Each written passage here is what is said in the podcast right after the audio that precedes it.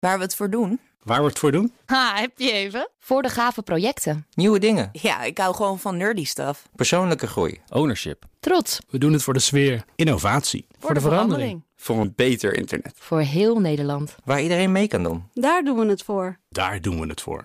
Waar doe jij het voor? Kom werken voor KPN en groei op jouw manier. Check de actuele vacatures op het gebied van data, security, development en networking op jobs.kpn.com/tech. Wetenschap vandaag. Ze wordt gezien als een van de hardnekkigste invasieve diersoorten, de marmerkreeft. Nu proberen onderzoekers te ontdekken of het diertje dat zichzelf razendsnel voortplant ons ook kan helpen. Ja, dat is natuurlijk echt iets voor onze wetenschapsredacteur Carlijn Meinders. Carlijn, eh, dat klinkt niet als een dier met, met een goede reputatie, toch? Nee, nee. Het is echt een plaag. Uh, maar wel eentje die onderzoekers al jaren met veel interesse bestuderen. The Guardian schreef hier deze week een mooi artikel over. En ik kon me niet herinneren dat we het hier al eens eerder over hebben gehad. Dus hoog tijd voor een marmerkreeft. Nee, we hadden het over, over die lauwwarmerkreeft een keer, maar dat is een heel ander verhaal toen. Dus als je, als je, zegt, als je zegt plaag, hè, hoe, hoe erg is het dan? Is het echt letterlijk zo bedoeld? Ja, ja, ze hebben zich inmiddels verspreid over de hele wereld. Terwijl het ooit begon met één oermoeder, een afstammeling van de Noord-Amerikaanse rivierkreeft. Die moeder kwam in 1995 via een dierenmarkt in Duitsland in een aquarium terecht.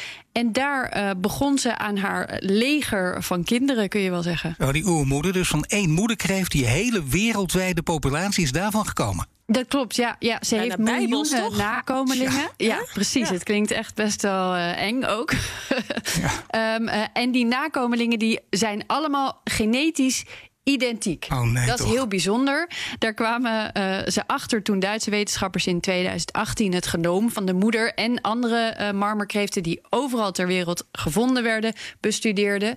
Bijna geen genetische verschillen. Uh, er komen bij de voortplanting van dit dier overigens uh, geen mannen kijken. Dat kan ze helemaal zelf. Oh, dat is meegenomen. Uh, ja, parthenogenese heet het. Eigenlijk is het een soort klonen gewoon.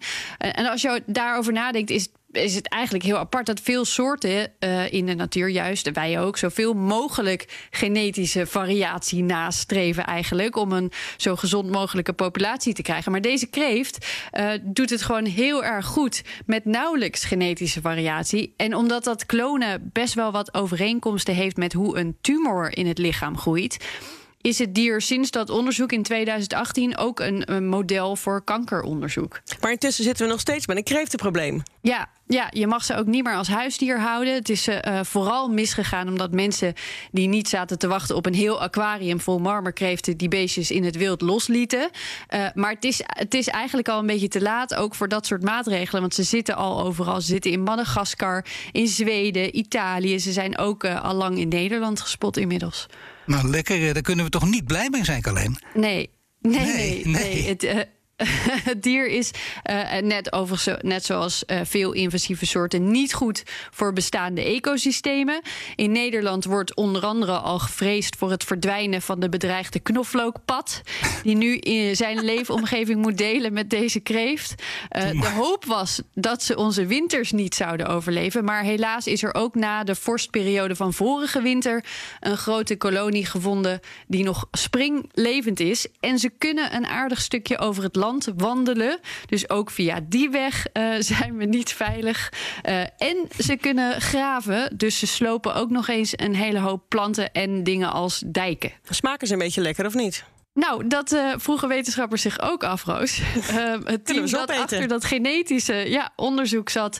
is toen ook in die tijd even uh, gaan duiken in de buurt van het lab... waar ze zodra het donker werd omringd werden door duizenden marmerkreeften. Lijkt me ook niet zo heel erg fijn overigens, om dan onder water te zitten. Maar goed, ze hebben toen ook even gekeken... smaakt dat nou een beetje lekker? En dat bleek, ze smaakte hartstikke lekker... In Berlijn uh, is één man in opdracht van de overheid jaren bezig geweest met het vangen van die kreeften. In één jaar had hij er 42.000 te pakken. En hij kreeg dan wat geld voor de moeite en verkocht ze vervolgens aan restaurants waar ze dan weer werden gepresenteerd als de Berlijnse kreeft. Voilà, voor alles is een markt. Ja, Mooi hoor. Precies. Uh, maar dit creëert ook weer een moeilijke situatie. Want waar vraag is, dan krijg je straks dus dat mensen ze toch weer zelf gaan fokken. Nee. Waardoor het probleem alleen maar groter dat wordt. moet je dan dus, gewoon even verbieden. Ja, die, die vergoeding is ook al wat minder aantrekkelijk gemaakt, Oh. vertelde die man aan The Guardian. Maar ja, eh, de vraag blijft ook wel dan, eh, Carlijn, kunnen we tegenop eten? Ja, Wij dat is eigenlijk de vraag. Ja. En op plekken waar eten schaars is of onbetaalbaar voor een deel van de bevolking bijvoorbeeld, zou het zelfs nog een probleem kunnen oplossen dat ze er zijn. Ehm, want eh, zover eh, zijn sommige biologen wel. Het is een illusie om te denken dat we nog van ze afkomen. Wat overigens niet betekent dat we ze nu maar gewoon hun gang moeten laten gaan. Want dan gaat het nog meer verder mis dan het nu al is. Is er behalve de smaak nog eh, iets anders positiefs te vertellen over de marmerkreeft? Nou, eh, onder andere in Madagaskar proberen onderzoekers nu een beetje naar die voordelen te kijken. Zo eten marmerkreeft slakken waar een parasitaire worm op zit die miljoenen mensen ter wereld ernstig ziek maakt. Dus daarmee zou het dier ons dan wel weer eh, potentieel kunnen helpen. Nou, dat is goed nieuws, want die marmerkreeft toch nog iets goed. Daar lijkt het op, ja. En er zijn bijvoorbeeld ook nog plannen om te kijken of er bioplastics gemaakt kunnen worden van de schaal van de kreeft. Daar is al een beginnetje mee gemaakt. De eerste bioafbreekbare rietjes van marmerkreeft zouden deze maand nog op de markt moeten verschijnen. En dit heeft eh, niet zoveel te maken met dit verhaal, maar gewoon omdat het kan. Dit is hoe een rivierkreeft klinkt. En ik gok dat er iets gezegd wordt als haha, haha, we zullen overwinnen. Of iets anders gezelligs.